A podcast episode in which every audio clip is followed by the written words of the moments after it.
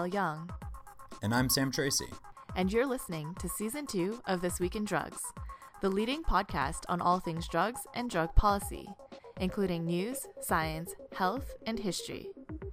This show is an all volunteer project by students and alumni of Students for Sensible Drug Policy, an awesome organization working to end the war on drugs.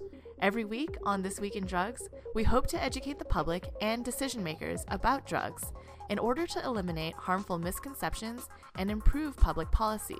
And hopefully have some fun while we're at it. We neither condemn nor condone drug use.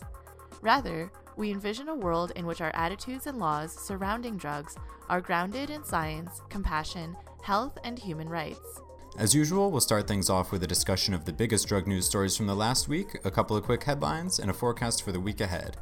Then it's time for the third installment of March's Drug of the Month, where Rachelle will talk about the history of phencyclidine, also known as PCP. Then we'll be talking about New Zealand's experiment with a law regulating novel psychoactive substances with Ross Bell, Executive Director of the New Zealand Drug Foundation. And of course, we'll wrap it all up with our calls to action, because while learning about drugs is a lot of fun, it doesn't matter if you're not then turning that knowledge into action. So thanks for joining us for episode 36 of This Week in Drugs, and we hope you enjoy the show.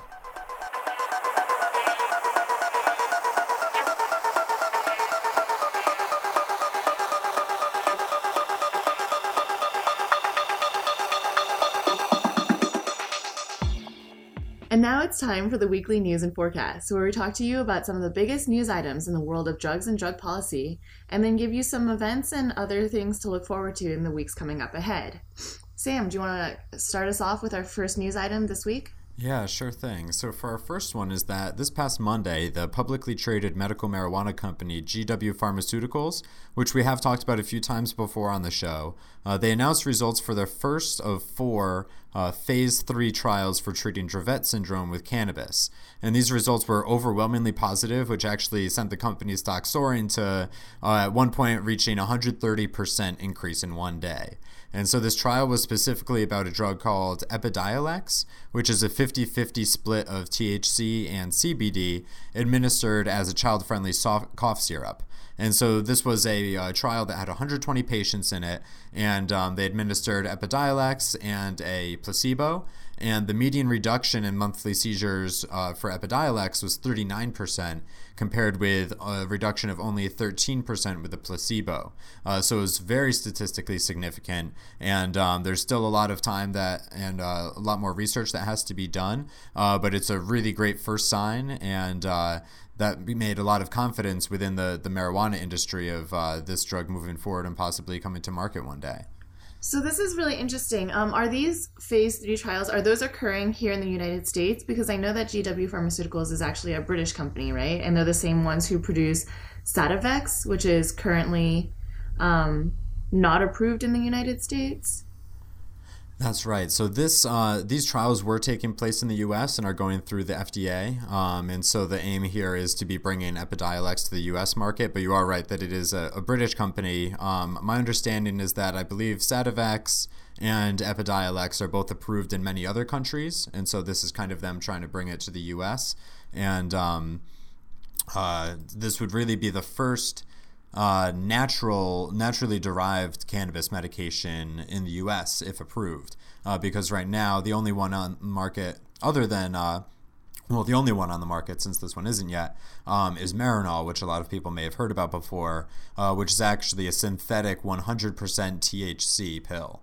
Um, and so this one is actually naturally derived, so from cannabis plants, uh, which is another major major difference here and allows it to have the CBD as well. Uh, that's really that's really awesome that they're being that they're able to create these pharmaceutical products from uh, the natural plant itself. I think it probably has a lot more properties in it that perhaps the synthetic 100% THC lab created uh, medication doesn't. I, I know that the entourage effect is something that a lot of doctors talk about being important for many patients. I wonder if any of that is preserved um, in epi- Epidiolex.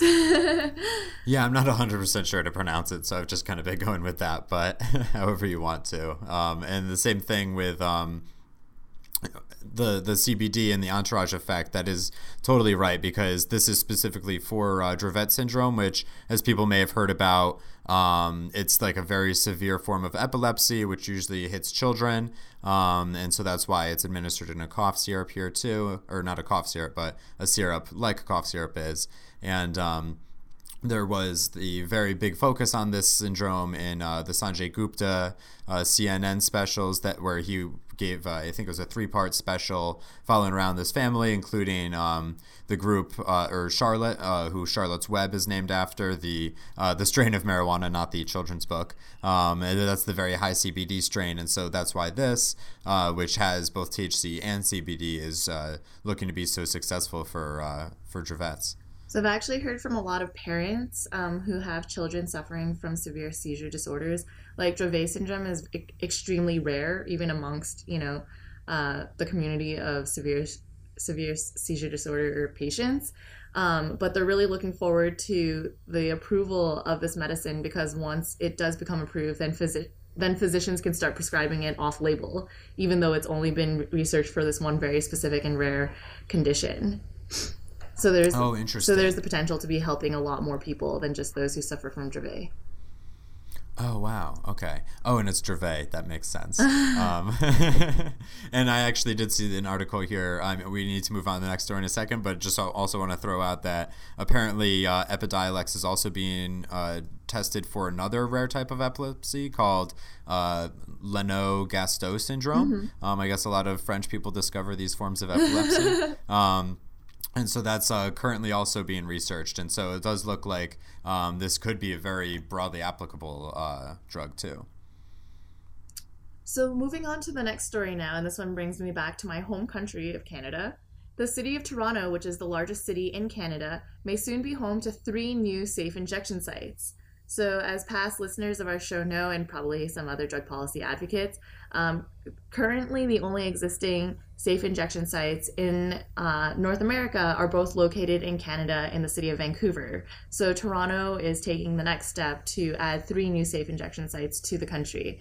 Um, not only does Toronto's chief health officer recommend um, the approval of these sites, but so do four former mayors of Toronto um, not including the famous Rob Ford, um, have put their weight behind it. The safe injection sites would be located at three existing needle exchange facilities throughout the city, um, located in the downtown area and then further east and further west to ensure that you know populations throughout the entire city are being served. Um, and one of those existing facilities has actually been distributing clean needles to uh, substance users since 1989. Together, those three uh, locations that were selected as the new safe injection sites account for about 75% of the 1.9 million needles handed out in Toronto annually. Wow, that is a really smart idea of just, you know, transitioning the needle exchanges into safe injection sites because it is already this familiar community area, like going all the way, yeah, back to 1989 for almost 30 years then. Um, yeah, this kind of follows um, the model of the I believe it's the Dr. Peters Center, which was the second um, safe injection site approved in Vancouver. So not Insite, but the more recent one. Um, that one was also like a well-known uh, health clinic um, where other services could be obtained too. So I think it's a good idea to put the safe injection sites, like you said, in these locations where um, injection drug users already know where to go to get help and to get um, their public uh, their health services um, addressed. So, as the Globe and Mail, which is a newspaper in uh, Canada, describes it, the sites would consist of small rooms set up inside the clinics that already exist. So, users would first obtain their own drugs um, from their traditional sources, likely off the streets. Um, a nurse would then provide a sterile syringe, uh, syringe to the users. Um, and give them safety instructions and then stand by to watch. And then after uh, the injection, drug users would be observed in a chill out room for any signs of an overdose and where they could come down and get in a condition to go back to leave the clinic thereafter. Um, and of course, since it is an existing health clinic, if they so desire, drug users would be given access to health and other social services. So this was an interesting article to me because I didn't realize there are only 90 safe injection sites throughout the entire world. So this is still not that common of a harm reduction measure. Um, and if these three are approved, then five of them would now be located in Canada. Oh, okay. So there's two in Canada. For some reason, I was thinking it was just inside in Vancouver. Um, there is another one that was recently approved, the same, uh, the Dr. Peters Center, which I think we reported on a couple episodes ago. But at that time, Oh, it was probably still Mhm. in the approval process, and it's gotten up and running now.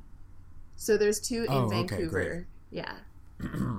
Yeah, Insite has Yeah, been so there a is- lot. Yeah, Insite has been there a lot longer though, so that's the one that people think about um, Mm-hmm. when they think about safe injection in Canada. Yeah, and so if they did actually approve these three, it would more than double the number in the country, which is pretty awesome. Yeah.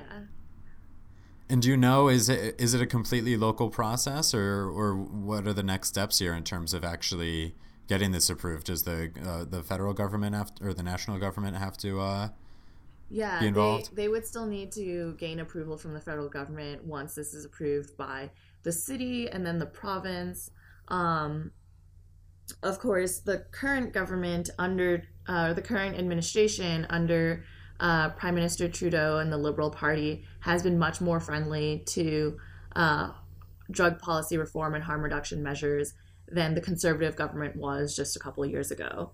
So, what I found really interesting was that, of course, businesses in these high traffic downtown areas um, have been a little concerned about, um, you know, security issues and what happens to drug users after they finish injecting and they if they're lingering um, in the neighborhoods. But spokespeople for the business improvement areas near um, many several of these sites said that despite their concerns, they didn't want to stand in the way of access to important health services. So I'm really glad to hear uh, that coming from the business community. Yeah, that's really great. Hopefully, the uh, the Canadian uh, federal government will fast track this, and we can actually uh, move that national number up to ninety three. And so, for our next story is a little bit uh, less inspiring, unfortunately. Uh, and this one is that a new poll out from Vox and Morning Consult they, they asked 2,000 registered voters what they thought about decriminalizi- decriminalizing, medicalizing, or outright legalizing for recreational use a bunch of currently illegal drugs. Uh, this is ranging from marijuana to LSD to meth. Uh, and so, unfortunately for us reformers, it found pretty low levels of support for each of these, uh, except for with marijuana. And so, Oh, when asked about legalizing these drugs, yeah, uh, and so for when asked about recreational use, uh, marijuana got 52% approval, but number two in this list of about 10 drugs was psilocybin mushrooms with only 14%. And then LSD and Oh, MDMA wow. each got 10% support, and all the others were in single digits. So it was still quite low for um, legalizing any of these for recreational use. Then, when asked about medical use, things were a bit better, uh, with marijuana at 68%, psilocybin at 18%, and cocaine, cocaine at 14%. And then uh, finally, with decriminalization, uh, marijuana got 59%, psilocybin 22%, LSD got 18%, and cocaine had 16%. And so I, I feel like this is just a little bit worrying in a certain sense, but we can also talk about why it's not. Um, but you, you think about all of this momentum against the war on drugs and so much exciting stuff happening with marijuana legalization and marijuana reform. But then we look at all of these other more common drugs, and the public opinion on it really hasn't changed too much since the, the drug war hy- hysteria of the 70s and 80s. And so we are really looking at uh, some really low levels of support. So if we're actually, you know, trying to pass, we wouldn't be able to pass a uh, a medical cocaine ballot initiative like we would be able to with medical marijuana. Um, but there are also some reasons that uh, that we can be more confident in, re- in reform too. But what, what's your kind of first thought about these uh, these numbers? I mean, obviously, it tells us that we have a lot more work to do in the drug policy reform community to expand the conversation within the mainstream beyond just marijuana, which obviously is a primary goal of this podcast. So I think we can pat ourselves on the back, but also know that there's a lot of work still to, still to be done to keep spreading this message and keep talking about how you know drug reform um, policies, um, such as the ones we talk about every week, are just as important um, for public health and public safety as marijuana reform is. Um, the other thing that I'm interested in uh, about these numbers is that specifically the support for medical legalization of cannabis at 68% is much lower than what we've seen in some other polls um, in the past. So it kind of makes me wonder. Not that I think Vox is, um, I think Vox is an outstanding publication. I think it's added a lot to um, the conversation since um, it was launched only a couple years ago, I think. But I'm interested in their methodology and how they, how, why they have found lower support than in other um, very reputable poll- polls um, on medical marijuana and what the numbers for the other substances that they polled about would look like um, if using you know some some other poll that found higher medical marijuana polling also yeah, that is a good point because I think we often see the, the standard being somewhere actually more around uh, 80% right. or so for medical marijuana. So if that was higher and this was maybe just a sample, I mean, it was 2,000 people, but that is still um, a relatively small number. And so it could be that it was a, a less less supportive group there. Um, and I think some of the kind of broader implications here too is that it's might be important for the reform movement to change our strategy or make sure that we treat all of drug policy reform holistically and working to you know just end the drug war as one one kind of big item rather than trying to chip away at it too much like we have with marijuana, maybe we probably it doesn't look like we're going to be able to use those same sort of tactics and do it drug by drug. It really makes sense in my mind of doing it marijuana and then doing something kind of like Portugal in which it's not okay, we're going to decriminalize cocaine and now a few years later, okay, maybe we'll decriminalize heroin, but just we're going to decriminalize everything because this is what makes sense no matter what the drug is, and that's probably the the best way to to move forward like this. I mean, that's based on these numbers, that's a really strategic recommendation because um, decriminalization of all three other non marijuana substances that were polled about psilocybin, LSD, and cocaine. So, support for decriminalizing those three is higher than even medical use of those three. So, it seems yeah, like people who aren't super well informed um, on this topic still believe that there are harm reduction measures associated with decriminalization um, of the use of these substances, even if they're skeptical that they might be medically beneficial. And so, moving on to our last news item um, of the week. So, three former presidents of Latin American nations have urged the world to end the, un- the quote, unmitigated disaster, un- end quote, of the war on drugs and have actually denounced the United Nations for its secrecy and lack of transparency leading up to UNGAS in April. So, in an op ed published in the LA Times last week, three former presidents, which include Fernando Henrique Cardoso of Brazil, Ernesto Zedillo of Mexico, and Cesar Gaviria of Colombia, whose the latter of whom's administration actually was responsible for the death of Pablo Escobar in Colombia, um, did admit to their own role in the war on drugs and quote their own failures while in office. Um, End quote. So this is kind of um, a trend that we've seen leading up to UNGAS, which, um, as our regular listeners know, is the United Nations General Assembly special session on uh, drug policy. And this, the last time they had one of these special sessions on drug policy was 18 years ago. Um, and that's kind of when they declared the war on drugs and criminalization as the primary measure for combating uh, the internet or the global drug trade.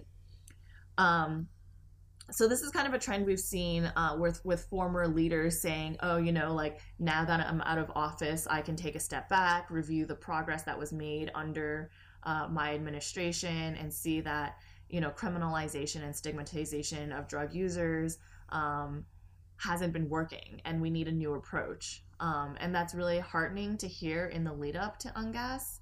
Um, but I guess we have to wait to see how influential that is on current leaders. Mm-hmm. Yeah, I, I, find one thing that's so important here too is just the specific word of failures, and that they are specifically acknowledging that they did fail while in office. rather than what we sometimes see with leaders who get out of office and then have some years and then want to get back in the uh, public debate and they'll say, "Oh, I've, I've changed my mind," or the facts things are different now, um, but won't acknowledge their own mistakes. But it is refreshing to see that they're they're not just calling for a different approach, but they're owning up to the fact that they used to call for or used to support this old status quo that obviously hasn't been working. And so that kind of honesty I find is really refreshing um, among world leaders, and so I do hope that this ends up having some positive influ- influences on UNGAS. So that's a really good point, Sam. And another thing that we don't often hear about, and is another um, issue that these three former presidents have pointed out in their op ed, is the lack of transparency surrounding the UN's process leading up to UNGAS and what is likely to be very intense negoci- negotiations. Um, so what they wrote in their op-ed, quote, um, or what they wrote in their op-ed was quote, what was supposed to be an open, honest, and data-driven debate about drug policies has turned into a narrowly conceived, closed-door affair. End quote.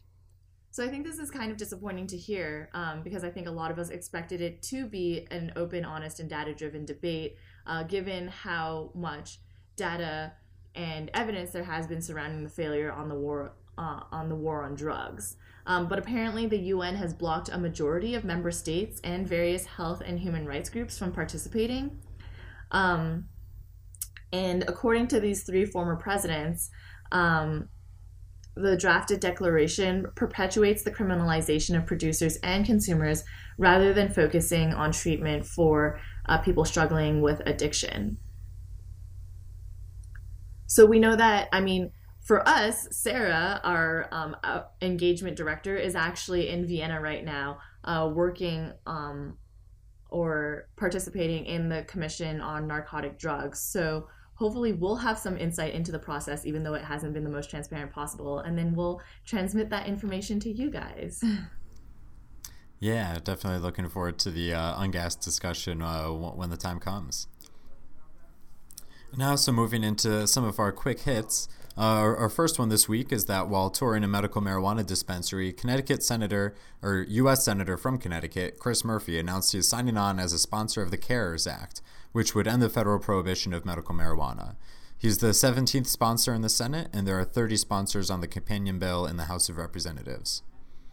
So, last week we reported on schools being shut down in protest of cartel threats in the region of Acapulco in Mexico. This week, Vice published a story about cartels now infiltrating the tortilla industry.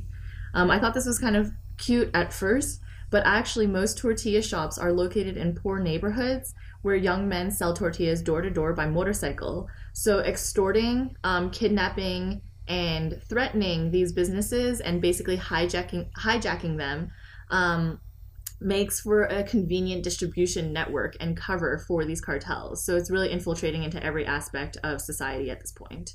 And our last one this week is that Pennsylvania's House of Representatives passed a restrictive but workable medical marijuana bill. And since it was already passed by the state Senate last year, they just need to confirm some new amendments, and then once the governor signs it, they'll be the 24th medical marijuana state. The bill allows for cultivation, processing, and dispensaries in the state, but like New York, does not allow for home growing or the sale of smokable products.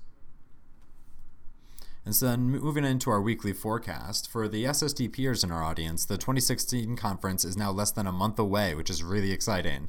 Uh, so it's in DC again this year, and it's going to be running from Friday, April 15th to Sunday, April 18th, and then followed by an UNGAS action that they're leading in New York.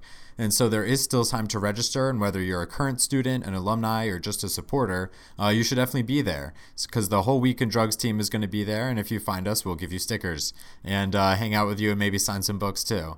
And so you can learn a lot about drug policy and meet a lot of other great people. So uh, you can register and learn more at ssdp.org/conference or just by using the hashtag SSDP2016. And so, if you're in the Denver Boulder area immediately after the conference around 420, or if you'd like to join us in the Denver Boulder area around 420, the University of Colorado SSDP chapter will be hosting its third annual cannabis symposium and teach-in. So this event has been uh, very has very special significance to me because it's actually something I started working on when I was still a student um, at CU Law, not just through SSDP, but as a member of the CU student government. Um, to try and change the image around 420 on campus. And this was directly in response to administrative action cracking down on these huge smokeouts that would occur on campus.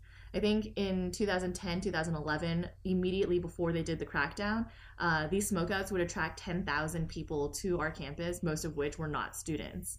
Um, we didn't think the crackdowns were appropriate responses. Um, they included completely shutting down the campus for a couple days leading up to 420 and including 420 itself, um, which included school days, so it made it really hard to get to class, uh, which is your main goal as a student.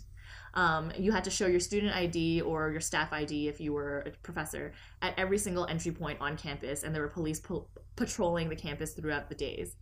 So, anyway, um, we started this action to replace these crackdowns and the smokeouts with something more productive and educational. And there's the third annual symposium now uh, with speakers and panelists from all across the cannabis industry as well as the reform movement. Um, and I will be speaking at the sp- symposium as well as one of our past guests and a fellow SSDP alumni, Andrew Livingston. Um, and if you're interested in checking it out, we'll have more information on our Facebook page and we'll link to their Facebook event page on our website, of course. All right, so that's everything for this week. Again, this has been our, our weekly news and forecast. And while we do pay really close attention to everything going on in the world of drugs and drug policy, uh, there is so much that it is hard to keep track of it all. So if you see any cool news stories that uh, you want us to feature or talk about on the podcast, or hear about a cool event coming up, or, or an important vote that's happening soon, be sure to just shoot us a message on Facebook or Twitter. You can just find us at This Week in Drugs, or you can email us at thisweekindrugs at gmail.com.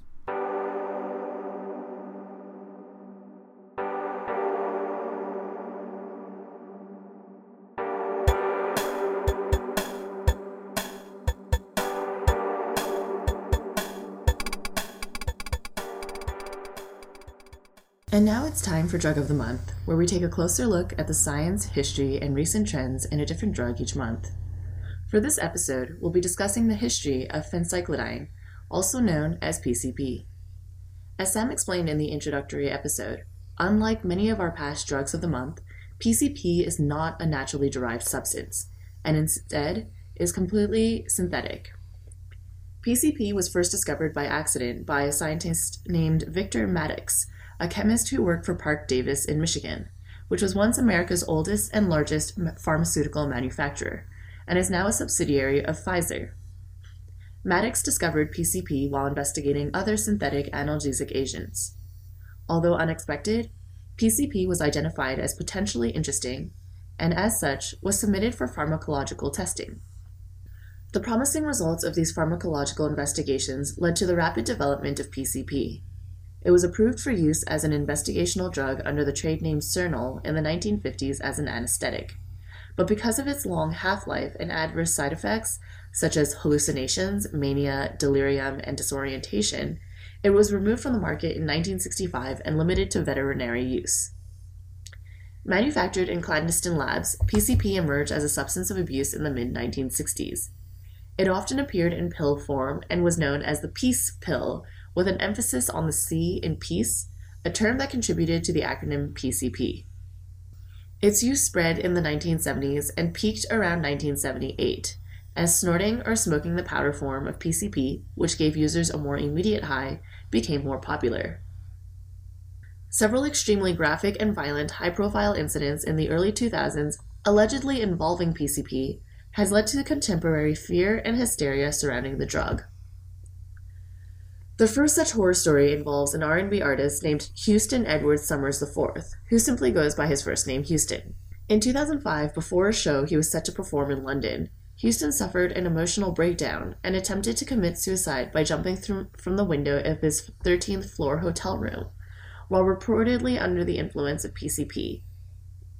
When people in his entourage and then his security personnel managed to stop him, he was restrained and locked in a first floor room. While in that room, Houston gouged out his left eye with a plastic fork. After the incident, he was arrested by London police and was put in rehab for two weeks. After the rehab, Houston went home to Los Angeles and apologized for the incident. Though what he had to apologize for, other than his own eye, has been left largely unsaid.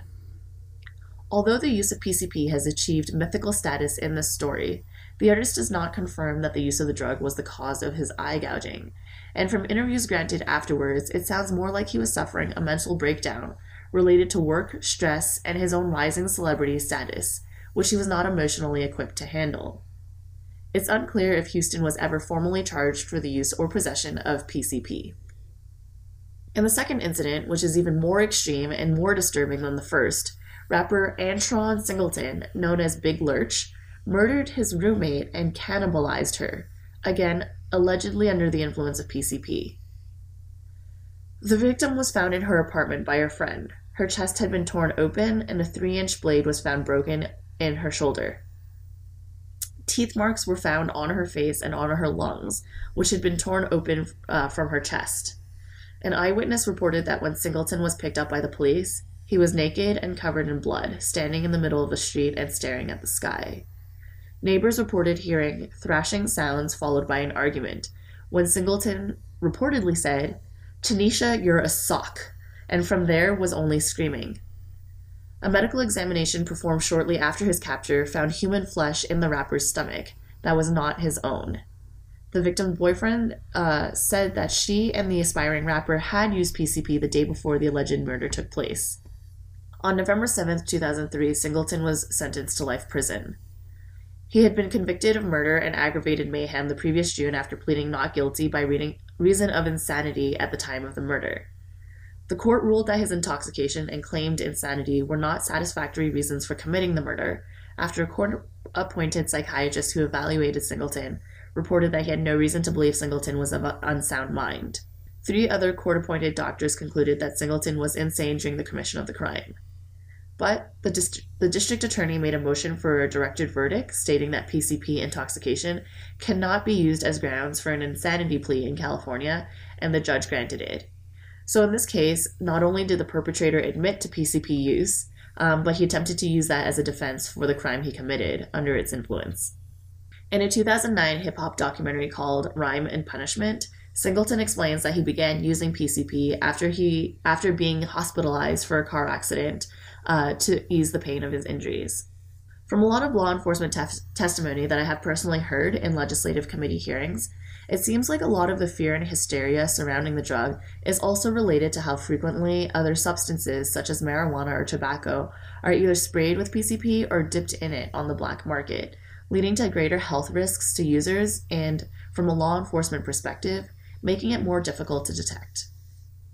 So that's all for the history of PCP. Next week, Sam will be back with recent news and trends surrounding the drug.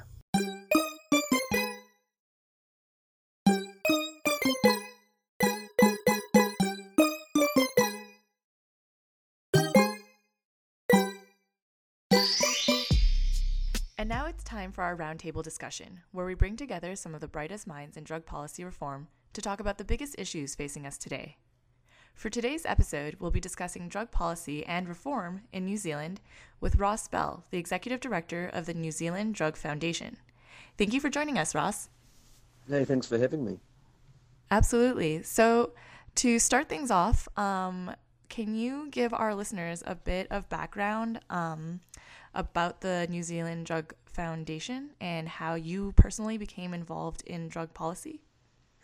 Well, the, the, the Drug Foundation is, is like many other um, NGOs that you see around the world who are interested in trying to promote uh, a more health focused approach to uh, ad- addressing the you know the drug problem in our country. So we're a we're a national organisation. Um, we've been around for 30 years. Um, we were established by uh, medical doctors who were who, who, had a real good focus on public health and on compassion and on evidence uh, and, and and you can imagine you know 30 years ago the discussions and debates uh, around uh, drugs were were were worse than they are today. And and so the, the role of the foundation has always been to try to promote you know uh, innovation um, good evidence, a, a, real health focused approach to, to drugs, and and when we talk about drugs, we actually also include alcohol and tobacco. So we're oh, able oh, to cool. actually, you know, cover a whole lot of different um, uh, substances that cause problems in, in people's lives. Um, and I, I, don't want to bore you with how, how I got into it, but I, I didn't have a background in, in alcohol or drug policy. Um, I was someone, I guess, who was interested in more of the political side of life and, and how does, you know, how can you influence uh, policy and lawmakers to, to, to, do things better and differently.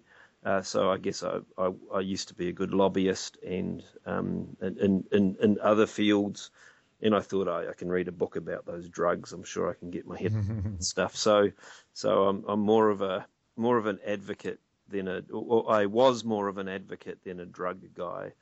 But mm-hmm. um, it may. That's great. Really good to have people like you on our side. well, it might, it might, scare you to know that I've been in my job for 12 years. Um, so I have, you know, I'm, I'm feeling a little bit old.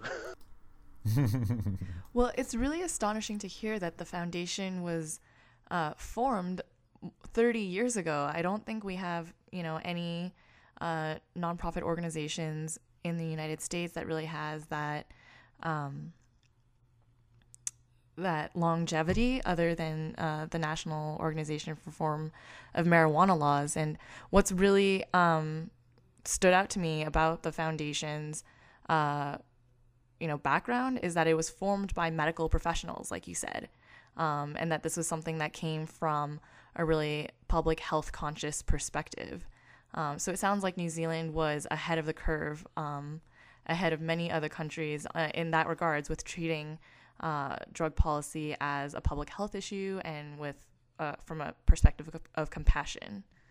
Well, we're only just beginning to see some of the successes now, so it's taken 30 years to try to shift that debate. But there's mm. there's, there's there's something else that might interest people. So a, a lot of our work is in the policy space, trying to trying to influence what government um, does.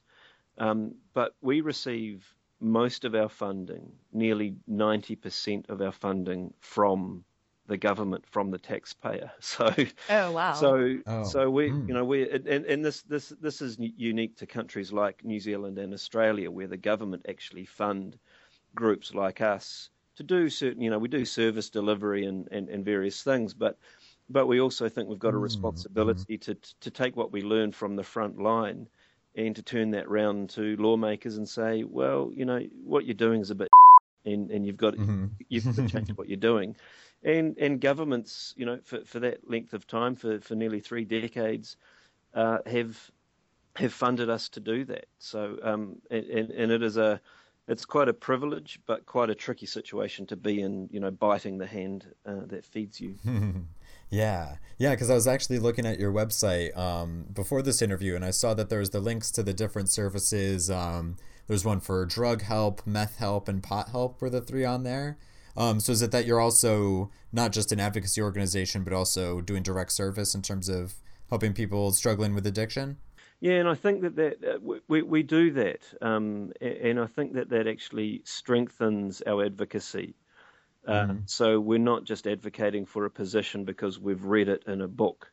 Um, uh, we, are advocating positions because we actually have quite regular contact with people um, who who for whom drugs do cause you know significant problems. But you know we're of the view, just like many of your listeners, that that people who who are struggling with drugs and their loved ones uh, currently face real barriers to getting help. Barriers of of the law. You know, people are too afraid to look for help because because of the criminal element involved. The the the barriers of stigma and shame uh, that are that society puts around people who have drug problems. You know, I think we all know that that um, th- this is probably one of the most stigmatized health issues to have. Um, I think a lot of people see folks with, with drug problems as being, you know, morally wrong. You know, they've failed in mm-hmm. life, uh, and we, we don't do that for lots of other health conditions, but we do it for this. So, so yes, the, having that connection more directly with people helps, I think, strengthen uh, uh, strengthen our advocacy, but also it protects us. Uh, if we ever get attacked, we can say, well, actually, you know, we, you know, we're not making this stuff up. We, we you know, we're mm-hmm. seeing this all the time. So that we, you know, we're calling for reform because we see the harm that drugs cause in people's lives. Yeah, that reminds me a lot of uh, someone else that we had interviewed uh, early on in our first season with uh, Lisa Raville from the Harm Reduction Action Center in um, in Denver, and so they do a lot of direct service, but also working on advocating for changing the policies so that they can hopefully in the long run be doing less direct service because there'll be less need for it. And so that is really great to see that you're kind of attacking it from both ends there. That's what we try, and and, and also I think mm-hmm. I, I think people who are doing the service delivery stuff also have a responsibility uh, to to get involved in advocacy. And I think I think there's a lot of untapped potential in in trying to get um, uh, addiction treatment workers more involved in advocacy, people in recovery more involved in advocacy, people who use drugs, uh, people involved in harm reduction services. I think that there's a lot there, there's a lot more power uh, if we can tap into that experience. And one of the things that I've, you know, one of the because you know, as I said, I've been around for 12 years, and one of the things I've noticed mm-hmm. that when you go to a, you know, a, a, social event, you go, you know, you go to a restaurant, you, are out with friends, or you're out with, you're meeting new people, and they say, "What do you do?" And you tell them, oh, "I work at the Drug Foundation," and mm. and more often than not, people will uh, out themselves or they'll confess something, you know, oh, my father mm-hmm. is an alcoholic or oh, we've got problems with our teenage daughter, you know. Um, and mm-hmm. and the sense I'm getting is that there are a lot of people who have some personal connection to alcohol and drug issues. Um, but but it, I have this, you know, if, if that's if that's true, and I think it is, why is it that we deal with the problems in such a bad way? You know, I don't think that most parents who are concerned about their kids would want to see mm. their kids with a criminal record, or a whole lot of Absolutely. other, you know, a whole lot of other people conf- confronted with waiting lists to get into, you know, addiction treatment services. Uh, so mm. one thing I'm trying to figure out is how do we tap into, how do we unlock you know, the, the power, you know, the fact that there's so many people affected by this. I think there's a lot of untapped potential in that. Mm-hmm. And it is so important that we try to shift it over from taking the criminal justice approach and taking a public health approach instead. And and so that's really one one of the big things that I wanted to talk with you about today was just that uh, for our U.S. listeners and myself included, um, you know, years ago, I think it was back in t- 2013, uh, we saw all these headlines about New Zealand creating a first of its kind system for approving these novel psychoactive substances and so rather than banning them through a knee jerk response like we were seeing here in the United States and in a lot of other countries as well, uh, we've talked about the response to the United Kingdom a lot on the podcast as well. Uh, but New Zealand was taking this this very different approach, and so that was um, unfortunately, uh, you know, that was three years ago now, or maybe two and a half. And uh, but as often happens, there really wasn't much follow up afterwards. So then it kind of went dark in terms of the international headlines. So I wanted to check in about everything and how it's gone since then. I know you talked about it at the uh, Drug Policy Alliance Reform Conference, and so uh, I wanted our listeners to kind of hear this story as well. So I was wondering, just to, to start off at the very basic level, could you just uh, explain what uh, novel psychoactive substances are for our listeners who aren't really familiar with that term? The, the, the way that I think a lot of people will be aware of what we're talking about. We're talking about um, uh, substances that are that, that, are pretty pretty new to the market. Um, so we're not talking we're not talking about cocaine or meth. We're talking about new chemicals that have been cooked up often to mimic the effects of of traditional drugs. So you know. Uh, mm-hmm. You have hallucinogens like N-bomb, which is designed to mimic LSD. You've got the bath salts and and and, and other pills and, and, and crystals designed to mimic uh, MDMA and, and methamphetamine. Uh, and the, it's, a, it's a newish phenomenon. Um, we used to call them legal highs uh, over here. They're called various things around the world. But we're talking about all these new chemicals that have, that have made their way uh, onto the market uh, and, and quite often are being sold as the substance that they're trying to mimic. Uh, and, and it's creating huge headaches mm-hmm. for law enforcement and health people all around the world. And so, what was the law that was passed in 2013 that uh, Sam referred to. He said it created a first of its kind system to approve these new substances rather than uh, simply banning them um, out of fear or ignorance about what they really are. But what does this? What did the system do? Were there steps that could be taken uh, to approve them or or research them further? Well, yeah, well, yeah. So look, I'll, I'll quickly give you some history though, because I think the history is important. Because I think it's, I think that it, it, it it's um, it would be wrong to think that New Zealand was doing this because we're such a progressive country. Okay. um, because because that's what it looks like from over here. exactly, and, and, and, that, and that is fundamentally what, what has happened. But it was sold as something very different, and I'll, I'll, and I'll come to that. But we only got to that point, and I think there's an important lesson here. We only got to that point after we did all the old stuff. So you know, we, mm. we, we tried we tried prohibition. We tried to do prohibition more quickly. You know, uh, so the government and you know for about ten years, the different governments tried the same old approach. Here's a drug, we don't like it, we're going to ban it. Oh, the industry have put a different one on the market. Let's ban that one, and and and this this that cycle repeated itself, just as it's repeating itself all around the world, and and so I think we only got to this point not because of some uh, fundamental appreciation that regulation is a better way at dealing with, with harm rather than prohibition. I think we got to that point because the government um, got frustrated that they were always being embarrassed by the industry. And so what happened very first, the first substance we had on the market was a thing called uh, BZP or benzylpiperazine, uh, which was a relatively mild stimulant uh, drug. And, and, and in the industry, the, the, the our our drug law works just like everyone else's drug law. Um, uh, drugs get you know substances get scheduled, you know, put on a list, and if it's on the list, therefore it's illegal.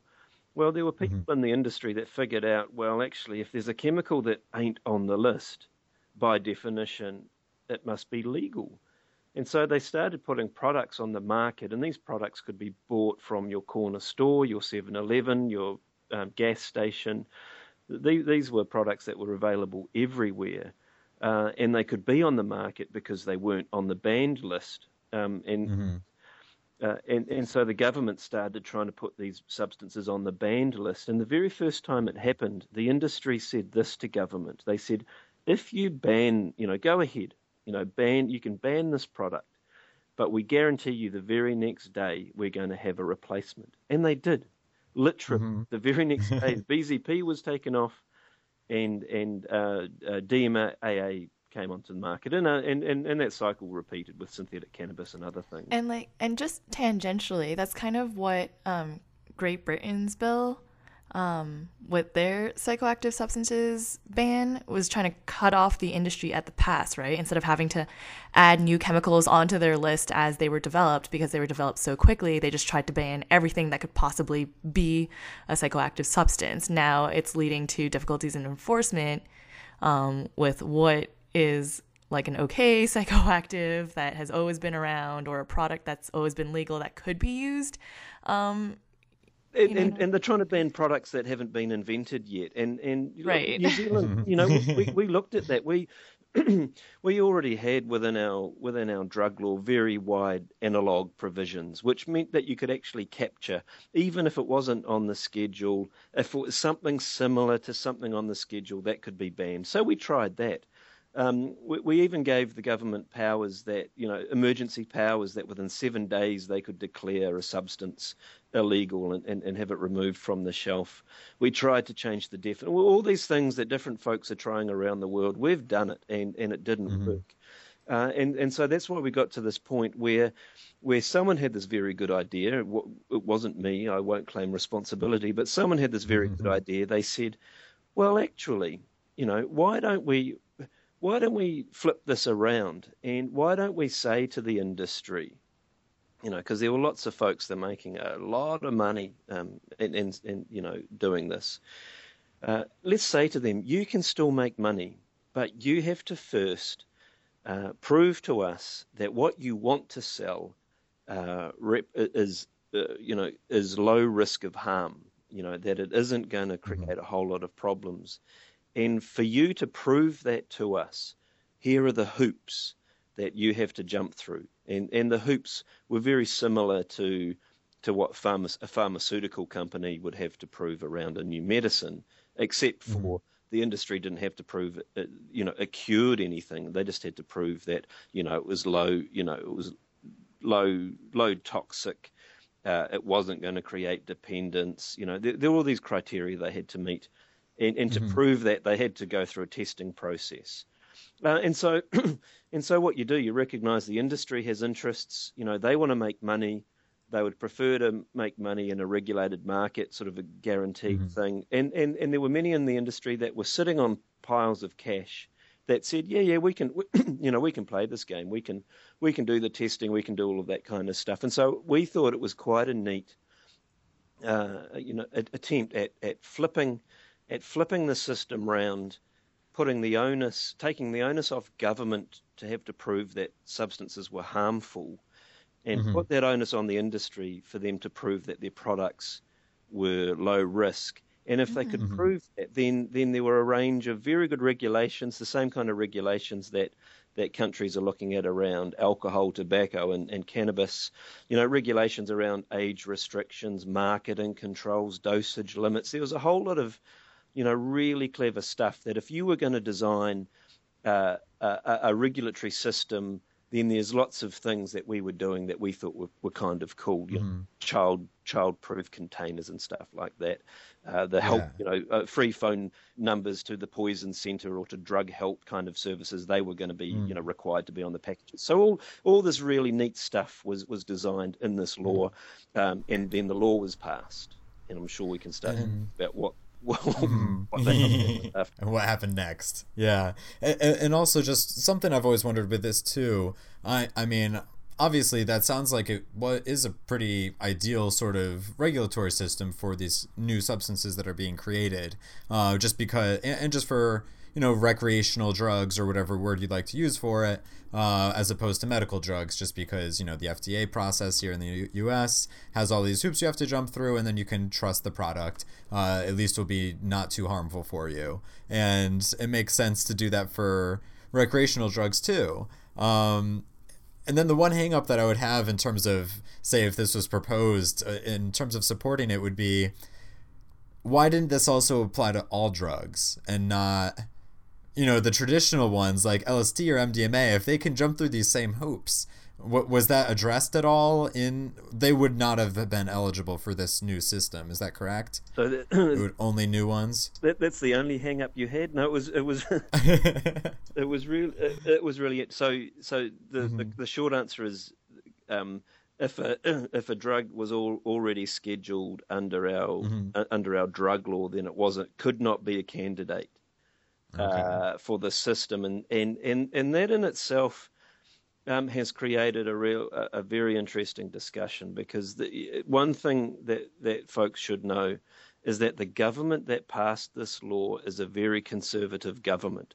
They didn't pass this law because they're pro drugs or, or, or, or, or deeply committed to free markets and, and, and, and, and good mm-hmm. regulation. Mm-hmm. You know, they, they passed this because they were, you know, trying to appease community concern, uh, you know, about about all of these new products. And so this was not going to be a. This is a government that has always been deeply anti-drug. So there was no way that they were going to say, well, you know, let's open the system up to MDMA or or, or anything else. But what it, but there was a flow-on effect f- for that because the products ultimately that started causing the biggest community concern were all of the synthetic cannabis products. Um, like Spice and K2. And uh, Spice and K2 and Chronic and, you know, all, all that stuff. And, and actually, it did seem that every time the government banned some synthetic cannabis products, they were replaced with much more harmful. You know, we were genuine. You mean like if if these things were banned through the approval system, like they didn't, they weren't able to uh, pass muster to be a safe substance? Yeah, no, that, that system hasn't actually worked yet. No, I'm talking about synthetic cannabis products that were were scheduled, you know, were banned using the old drug law. So this was okay. before the law was mm-hmm. passed. It was as the law was being debated. The government was still scheduling, making illegal uh, lots of the synthetic cannabis products. And, and so synthetic cannabis products that weren't causing problems were made illegal and then replaced with ones that started causing problems. And and the, the what the effect that that had is that people started saying, well, why are we why are we even talking about this? Why don't we just make legal the the cannabinoid that we know a lot about, which is natural cannabis? You know, why why are we talking about the mm-hmm. synthetic stuff? Why aren't we talking about this? Wouldn't it be better that we legalize uh, natural cannabis and get rid of the synth, you know, in, in, order. Right. It seems so intuitive instead of trying. And so, so that was an, I mean, and that was an interesting outcome in all of, uh, uh, uh, in all of this, um, that, that it did cause people to start thinking about, well, actually, yes, there are some substances that are less harmful than, than others. And maybe if we made those less harmful substances more readily available, it will, you know, the effect will be that you get rid of the you know, uh, by natural selection, you get rid of the horrible ones. So it, it created interesting debates and, in, uh, you know, amongst the public about what are the best ways at managing sort of all of these things. Mm-hmm. And so then, speaking of debates among the public, uh, I know that after this law was passed, that there was, or at least seemed to be, a pretty big backlash against it that caused there to be efforts then to repeal the law. Uh, so could you explain what exactly happened here that that derailed this uh, seemingly really common sense system? Two two things happened, and and actually we should have predicted them both, but we didn't. So I think in the end, I was pretty naive about some of this. Um, and one of the things was this: we thought that uh, the public had witnessed this 10 years of this cat and mouse cycle, you know, the substance on the market, get rid of it, new one comes on. Mm-hmm. You know, we thought that the public saw that, you know, that wasn't working, so we need to try something new. And so all of the public discussions and all of the discussions that happened uh, in, in our parliament, I thought were these deeply sophisticated discussions around regulation as a better way than prohibition. But actually, on reflection, what people were hearing when, a, when, when, when the government was saying, we're going to pass this law um, and it's going to give us better control over these drugs, I think what people were actually hearing, you know, was we're going to get rid of these things once and for all. It's not what was being said, but I think that's what that mm. that that what was being heard. Mm-hmm. And then and and so I think there was this expectation that yes, this new law, this groundbreaking world first law, was going to fix this problem once and for all. But the community concern came out of um, one, the law was really badly implemented. Uh, you know, in, in, in, practical terms, it was just done badly. But um, but one of the one of the regulations that was put in the law was that local that local communities through their local government could have some say over where the retail stores would be located. And these communities didn't want to have that discussion. We, you know, we we don't want to choose where these stores are located. We don't want the stores full stop. So get rid of the stores. We thought you were getting rid of these, and so there was a real miscommunication about actually what the law did, and and, and a real disconnect between community expectation and, and, and, and, and the law and its regulations. Um, and and then we, we, we got into an election cycle, and, and so the government responded very quickly to that community concern. The second thing that caught us by surprise, and again, we were naive, it shouldn't have, uh, was the animal animal welfare um, lobby. Uh, who well, that's surprising. exactly. So, you know, when you're designing regulations which are, you know, which are going to prove that products are low risk, how do you prove a product is low? How does a pharmaceutical mm. company prove that their mm. that their medicine, that medication, is going to do what it says? Well, they tested on animals. We had no, we didn't even think that okay, so we're going to have on on on paper this looks great. You're going to have a system, uh, mm-hmm. testing system. It looks like this. These are the criteria. Blah blah blah. You know, it's easy. But no, some of the mm-hmm. how do you prove those criteria? Well, you test your things on animals. Why are you testing these horrible drugs on our you know on our animals? And and um, and we were caught by surprise. The government was caught by surprise and and so as a result of that, because you can imagine, so what happened is that um, large numbers of protests would, would would descend on our lawmakers, and you can imagine there's a, there's people with great placards, and they're walking along the street with all mm. these cute animals, the beagle dogs and the rabbits. My goodness, and no one, mm. right, no one is going to go on TV and say, "Oh no, we should have the right to test." You know these these substances on animals. You know, we're more interested in protecting kids. So I'd rather a kid, you know, isn't the guinea pig. I'd rather an actual guinea pig was the guinea pig. No one's. I wasn't going to go against the, you know, mm-hmm. the, the the, the animal lobby that had genuine, you know, absolutely. I, I think we all agree that animal testing, you know, is a is a bad business anyway. So mm. we weren't going to go. Government responded very quickly to that, and so so the the law hasn't been repealed, um, but it, it has been amended. And one of the amendments is that animals cannot be used as part of the testing process. And that makes it really difficult for someone in the industry who has a product. And how do I prove that this is low risk when I can't test on animals? And it might be that in time, non-animal tests, you know, can be used. But at the moment, that and that ban on uh, animal testing is a big barrier.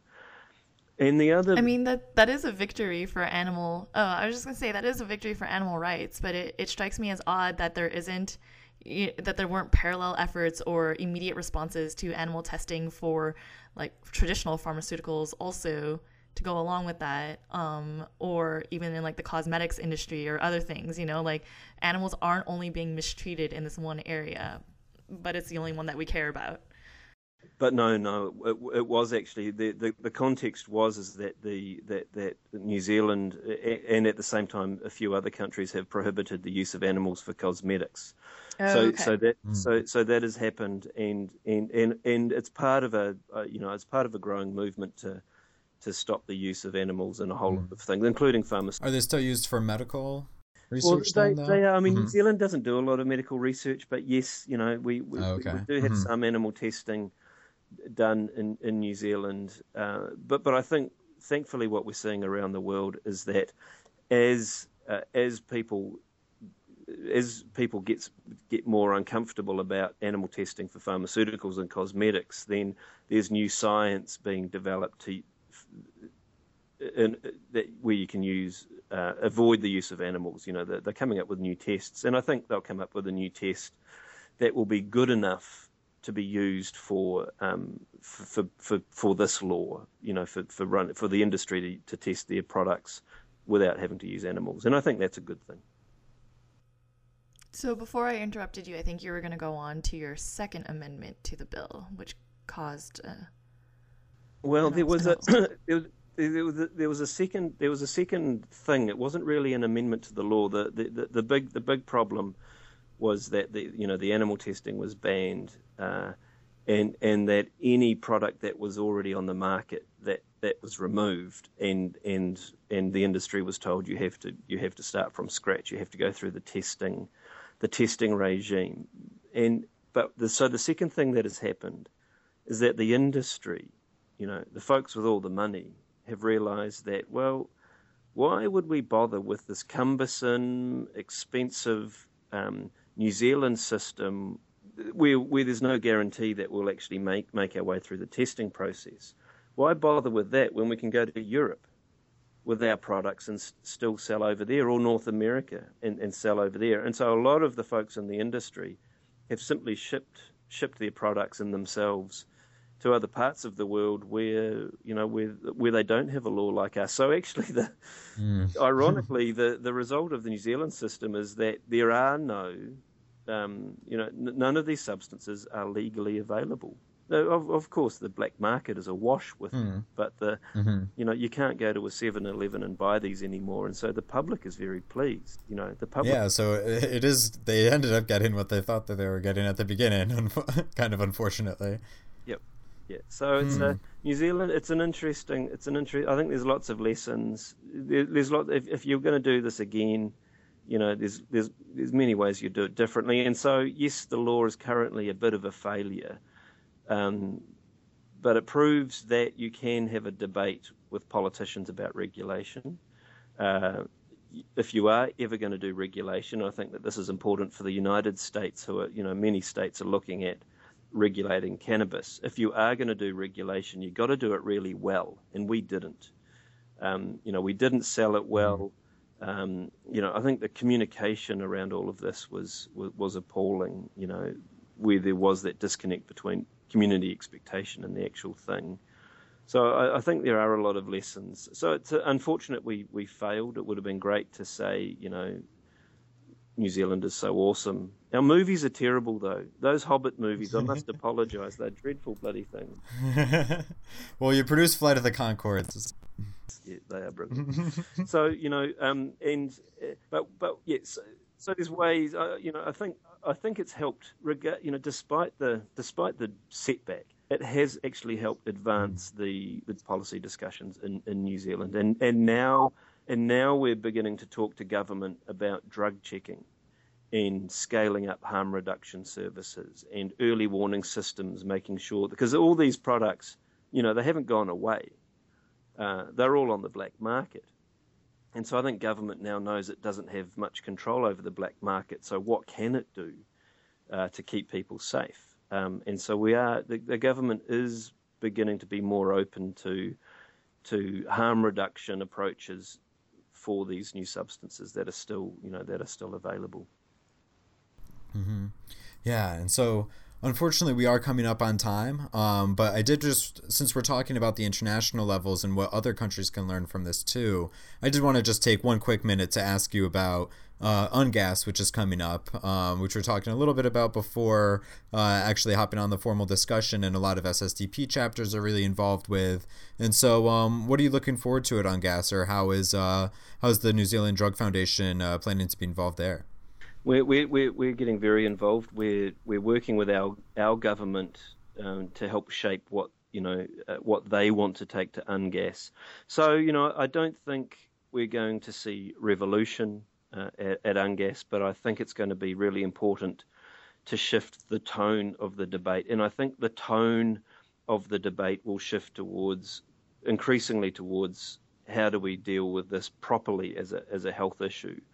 And, and and back here in New Zealand, the government has just released a new uh, national drug strategy. And in the very first sentence, it has it says New Zealand's alcohol and drug problem is first and foremost a health issue. You know that's stuff we've all been saying for a long a long time, but now it's in a government document, and that one sentence alone influences uh, how the government will respond to drugs. They're not going to legalize everything overnight, but it, it will help shift. It shifts the tone, and I think that's what UNGAS will do as well. It will make it safer as more countries shift, you know, start shifting the language away from the war on drugs towards this is a health issue, this is a human rights issue. Then I think that that will free up countries that want to experiment.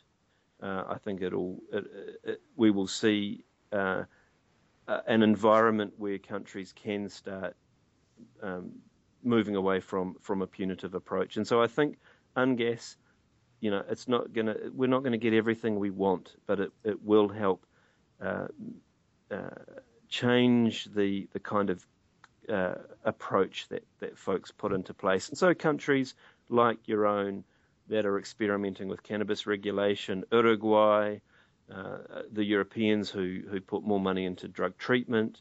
You know, all of that stuff is going to be very important. Yeah, so we're really looking forward to seeing what comes out of UNGAS too, and hopefully there will be more space for uh, countries to develop their own uh, drug policy approaches. So you've given us a ton to think about today, especially um, in regards to this uh, new Psychoactive Substances Act and how it can be regulated and treated, even though your experiment unfortunately seems like it has failed. Um, that doesn't necessarily mean that other um, nations couldn't uh, take the same approach and, like you said, regulate and implement it um, better and communicate better with the communities about what expectations should be. So, this kind of brings us to the end of our discussion. And we always wrap up our calls with a call to action, since educating people is pretty useless if we're not also using that knowledge to improve our communities and make the world a better place. So, if you could have listeners do one thing right now, what would you ask them to do? Oh my goodness, that is a tricky question. I, am not sure you can tell. I, I, never have one one answer to these questions. Look, I, I, I, I think it would be to better un, better understand uh, the drug policy debates we are having if, in the in the, in wider social context. So so in in the United States, connecting drug policy to the Black Lives Matter movement, it's the same issue over here where our First Nations communities uh, are decimated by punitive approaches to drugs, but don't see drug policy as a standalone issue. Put it in the context of poverty, put it in the context of race, of of um, of exclusion, and and and just don't see this as a trendy little thing that it has. It, it's part of a wider social change movement that we all have to be involved in. Hmm. Great, thank you so much. That that's a fantastic one. It is really important for everyone to try to understand things in a much larger context, especially on the international level. And so, thank you again so much for coming on to speak with us today. Again, for our listeners, this has been Ross Bell, who is the executive director of the New Zealand Drug Foundation. So, thank you so much. Thanks for listening to episode 36 of This Week in Drugs, hosted by Rachelle Young and me, Sam Tracy. The show is produced by Tyler Williams, and Sarah Merrigan is our engagement director. We'd also like to thank Ross Bell of the New Zealand Drug Foundation once again for joining us for the discussion. If you have any questions, comments, or suggestions for the show, please send us a message on Facebook or Twitter, or email us at thisweekindrugs at gmail.com. You can also check out our website, thisweekindrugs.org, for more information about the show, including links to our guests and news stories, and so much more. If you're listening to this on iTunes and like what you hear, please give us a rating and write a review because it'll really help other people discover us. And as we said last week, we re- also recently joined a, a website called Patreon, which allows people to give small monthly contributions to creators that they like. If you enjoy this podcast and want to help us continue our work and then spread the word even further, please head over to patreon.com slash TWID and donate as little as $1 a month. We've even got some really cool prizes for people who chip in a bit more. So that's all for this week, so remember to stay sensible, and we'll see you next week. Our outro song this time around is Back for More by Kevin Bearden. All right.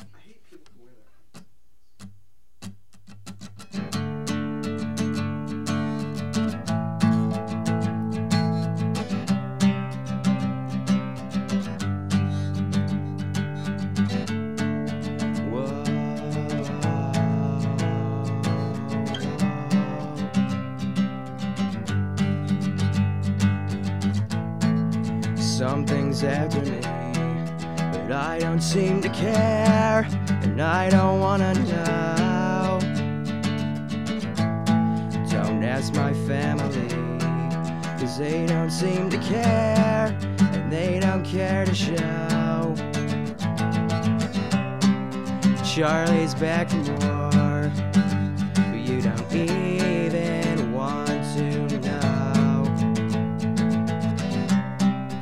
Charlie, you want some more, but I just want you to go. Is it enough? Is it enough?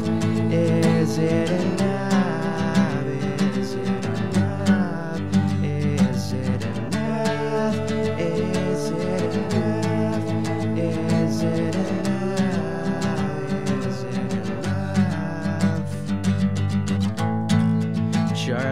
You, but you don't really care, and you don't really know. He loves his family, but they don't seem to care. They just want him to go. Charlie's back from the war. We didn't